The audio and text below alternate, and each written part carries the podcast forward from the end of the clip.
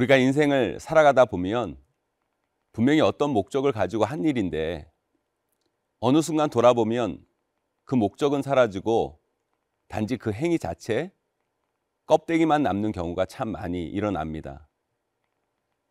제가 여러분들에게 한 가지 질문을 드려볼게요. 여러분들은 돈을 왜 버시죠? 제가 여기서 여러분들에게 무슨 고차원적인 답을 드리려고 하는 것이 아니라 우리가 단순하게 생각해서 왜 일하고 돈을 버나요? 일반적으로 보통 내가 행복하기 위해서 버는 거잖아요. 내가 행복하고 우리 가정이 행복하기 위해서. 그런데 우리가 돈을 버는 것에만 초점을 맞추고 거기에만 몰두하다 보면 원래의 목적은 사라지고 돈을 버는 그 행위 자체, 그 껍데기만 남게 됩니다. 그래서 행복하기 위해 돈을 벌려고 애써서 돈은 벌어놨는데 오히려 돈 버는 것에만 집착하다가 가족들은 다 떠나고 친구들은 없고 나는 홀로 외로워 불행해지기도 하고요. 돈을 버는 것에만 몰두한 나머지 몸은 돌보지 않아 몸은 상하고 오히려 그 돈을 쓸 수 없는 불행한 상황이 우리 삶 가운데 벌어지기도 합니다. 이것이 우리 인간이 가지는 큰 문제 중에 하나예요. 바로 그 문제를 지적하신 우리 예수님의 말씀이 오늘 본문에 담겨 있습니다. 오늘 말씀은 마태복음 12장 1절에서 21절 말씀입니다.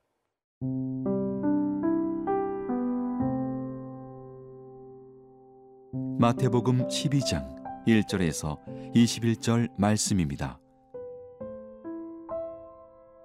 그때 예수께서 안식일에 밀밭 사이로 가실새 제자들이 시장하여 이삭을 잘라 먹으니 바리새인들이 보고 예수께 말하되 보시오 당신의 제자들이 안식일에 하지 못할 일을 하나이다.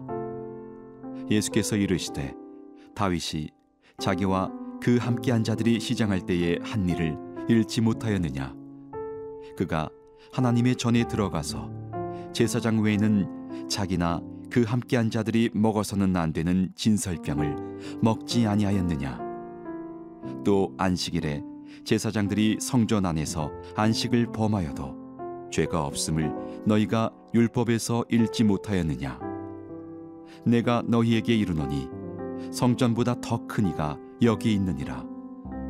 나는 자비를 원하고 제사를 원하지 아니하노라 하신 뜻을 너희가 알았더라면 무죄한 자를 정죄하지 아니하였으리라. 인자는 안식일의 주인이니라 하시니라. 거기에서 떠나 그들의 회당에 들어가시니 한쪽 손 마른 사람이 있는지라. 사람들이 예수를 고발하려 하여 물어 이르되 안식일에 병 고치는 것이 옳으니까. 예수께서 이르시되 너희 중에 어떤 사람이 양 한 마리가 있어 안식일에 구덩이에 빠졌으면 끌어내지 않겠느냐? 사람이 양보다 얼마나 더 귀하냐? 그러므로 안식일에 선을 행하는 것이 옳으니라 하시고 이에 그 사람에게 이르시되 손을 내밀라 하시니 그가 내밀매 다른 손과 같이 회복되어 성하더라.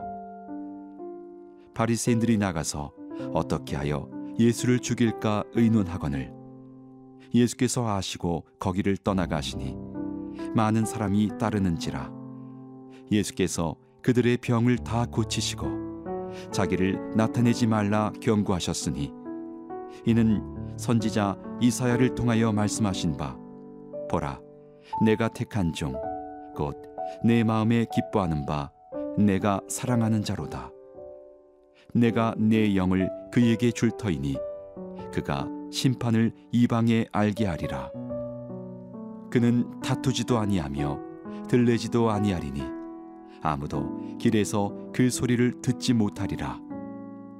상한 갈대를 꺾지 아니하며 꺼져가는 심지를 끄지 아니하기를 심판하여 이길 때까지 하리니 또한 이방들이 그의 이름을 바라리라 함을 이루려 하심이니라 오늘 말씀에 나오는 바리새인들은 예수님께 뭐라고 말합니까? 2절 말씀입니다. 바리새인들이 보고 예수께 말하되 보시오 당신들의 제자들이 안식일에 하지 못할 일을 하나이다. 바리새인들이 지금 주목하고 집중하는 것은 제자들이 하나님께서 그들에게 주신 안식일의 목적을 이루었나 아니었나가 아닙니다. 그 본질은 보지 못하고 그저 안식일에 일을 했냐 안 했냐 그것을 보면서 안식일 문제를 가지고 나오는 겁니다. 하나님께서 왜 안식일에 일을 하지 말라고 쉬라 하셨겠어요? 안식일에 하나님께 더 집중하기 위해서 안식일에 우리들이 더 하나님께 집중하고 하나님의 뜻을 생각하고 하나님의 은혜를 바라보기 위한 가장 좋은 방법이 일을 안 하는 거예요. 쉬는 겁니다. 그런데 그 앞의 목적은 다 사라지고 이제 단지 보이는 것, 껍데기만 남는 거죠. 일을 하냐, 안 하냐.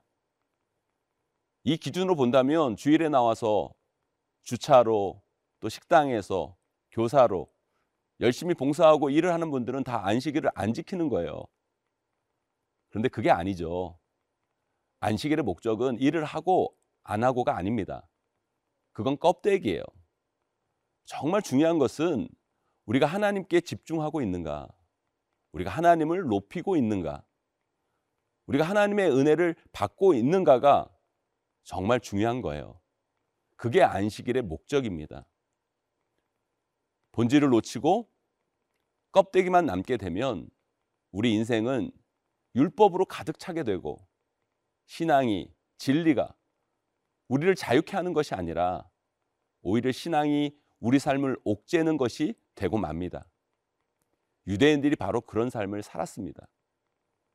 그래서 하나님은 안식일을 기억하여 거룩하게 지키라 라는 본질의 명령을 주셨는데 그 본질을 지킨다는 명목으로 수많은 규례와 껍데기들을 만들어서 결국에는 그 본질은 온데간데 없이 사라지고 그 규례와 껍데기로 안식일을 지키냐 안 지키냐를 재단하는 안타까운 인생을 사는 것이죠. 이런 오류는 유대인만 빠지는 것이 아니라 현대를 살아가는 우리 신앙인들이 빠질 수 있는 것입니다. 교회 생활을 하다 보면 교회 안에 많은 전통들이 있습니다. 전통은 마땅히 존중받아야 합니다. 하지만 그 전통이 너무 공고화되어 어느 순간 우리 신앙의 본질보다 우선시되면 전통을 지키느냐 아니냐로 우리 신앙을 재단하는 오류에 우리는 빠질 수 있습니다.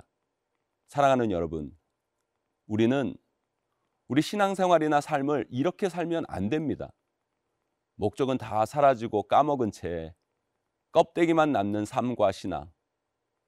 정작 중요한 것은 놓치고 쓸데없는 것 가지고 사람 피곤하게 만드는 신앙과 인생 살면 안 됩니다. 본질에 집중하고 목적을 이루는 삶을 살아야 됩니다. 그럴 때 하나님께서 우리를 통해 이루시기 원하시는 하나님의 뜻을 우리 삶 속에 이루며 하나님 안에서 참된 자유를 경험하고 진정으로 하나님 안에서 주시는 행복과 기쁨을 누릴 수 있는 삶을 살 수 있는 것입니다.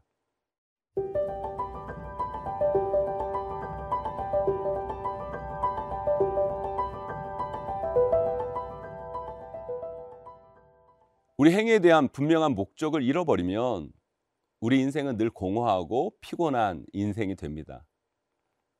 방황하는 인생이 되고 규범에 묶여 부자유하고 답답한 인생을 살게 되는 거예요. 그러나 우리가 분명한 목적을 가지고 어떤 일을 하잖아요? 그러면 그 행동에 힘이 실립니다. 무엇에 갇히는 인생이 아니라 자유한 인생이 되는 거예요. 오늘 말씀의 바리새인들을 보세요. 얼마나 꼬장꼬장하고 답답하고 피곤한 인생을 삽니까? 사람들을 그저 정죄하고 판단하고 싸우려고만 하는 인생들 얼마나 안타깝습니까? 그러나 오늘 말씀에 우리 예수님을 보세요. 얼마나 힘이 있고 얼마나 자유하며 포용력을 가지면서도 분명한 목적을 그 삶에서 보여주시잖아요. 우리도 그런 인생을 살아가야 합니다. 그러기 위해 우리는 본질을 놓치지 않으면서도 균형 같은 삶을 만들어 가야 합니다. 목적을 이루기 위해서는 형식도 중요한 거예요. 그런데 그 형식이 너무 계속 고정되어 있으면 목적은 사라지고 형식 껍데기만 남습니다.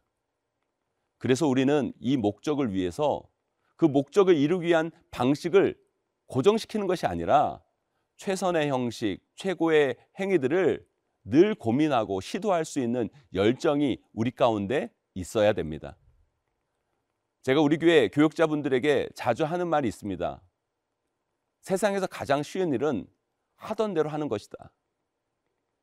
왜 이런 이야기를 하냐면 우리 성도들도 마찬가지지만 우리 교육자들에게는 분명한 사명, 삶의 목적이 있습니다.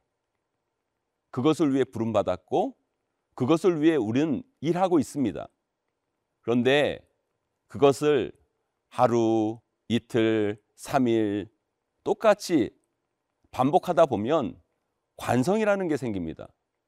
관성은 목적을 잃어버리게 만들고 그저 나도 내가 이걸 왜 하는지 모르게 돌아가는 삶을 만들어 버립니다. 그렇게 되지 않기 위해서는 우리는 늘 우리 삶과 신앙의 목적을 분명히 하고 그 목적을 이루기 위한 다양한 형식을 고민하며 그것을 또 시도하고 그 속에서 그 목적을 이루기 위한 최고의 것을 찾아내야 합니다. 그러나 그것은 또 고정되면 안 됩니다. 어느 순간 그것이 또 껍데기만 남게 된다면 우리는 그것을 또 새롭게 발견하고 시도할 수 있는 열정이 우리 가운데 있어야 합니다. 그래서 우리 예수님께서 왜 당신 제자들은 율법을 안 지키냐고 따지는 바리새인들에게 이렇게 말씀하고 계십니다. 나는 율법을 폐하러 온 것이 아니라 율법을 완전케 하러 왔다. 율법에는 분명 목적이 있습니다. 그것은 바로 하나님의 뜻을 지키는 거예요. 그들이 말하는 그 율법 자체가 중요한 것이 아니라 율법의 목적, 하나님의 뜻을 이루는 것이 중요한 것입니다. 나는 그 뜻을 이루기 위해 왔다. 율법을 새롭게 할 것이다. 우리 예수님은 우리에게 말씀하고 계시는 겁니다. 우리가 신앙생활을 오래 하다 보면 처음 목적, 처음 사랑, 처음 마음을 잃어버릴 때가 있습니다. 마치 예배소 교회가 책망받은 것처럼 너희가 처음 사랑을 버렸다 라고 생각되어질 때가 있습니다. 그때 우리의 신앙을 점검해 봐야 합니다. 우리의 행위를 돌아봐야 합니다. 나의 신앙은 목적을 잃어버리고 껍데기만 남는 모습으로 흘러가고 있지 않은가? 나는 어떤 고민도 없이 그저 주어진 것을 쳇바퀴 돌듯이 하던 대로 하며 살고 있지는 않은가? 점검해 봐야 합니다. 그렇게 신앙생활 하면 방향도 잃고 기쁨도 잃고 자유함을 잃는 신앙인이 되고 맙니다. 그런 신앙인이 돼서는 안 됩니다.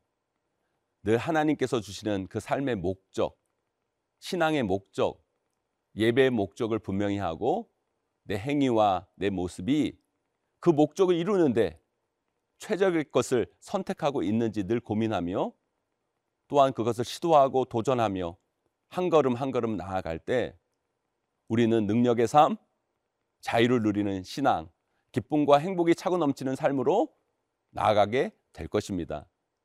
그런 아름다운 모습으로 세워지는 저와 여러분들이 다 되시기를 주님의 이름으로 간절히 축복합니다.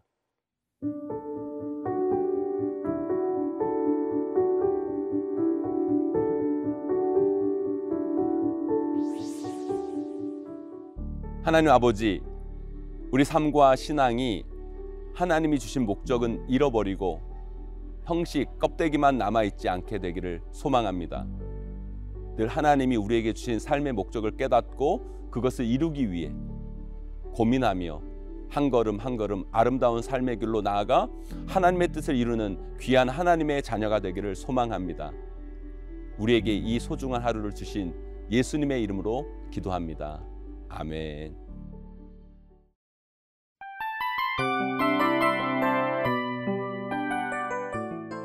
이 프로그램은 청취자 여러분의 소중한 후원으로 제작됩니다.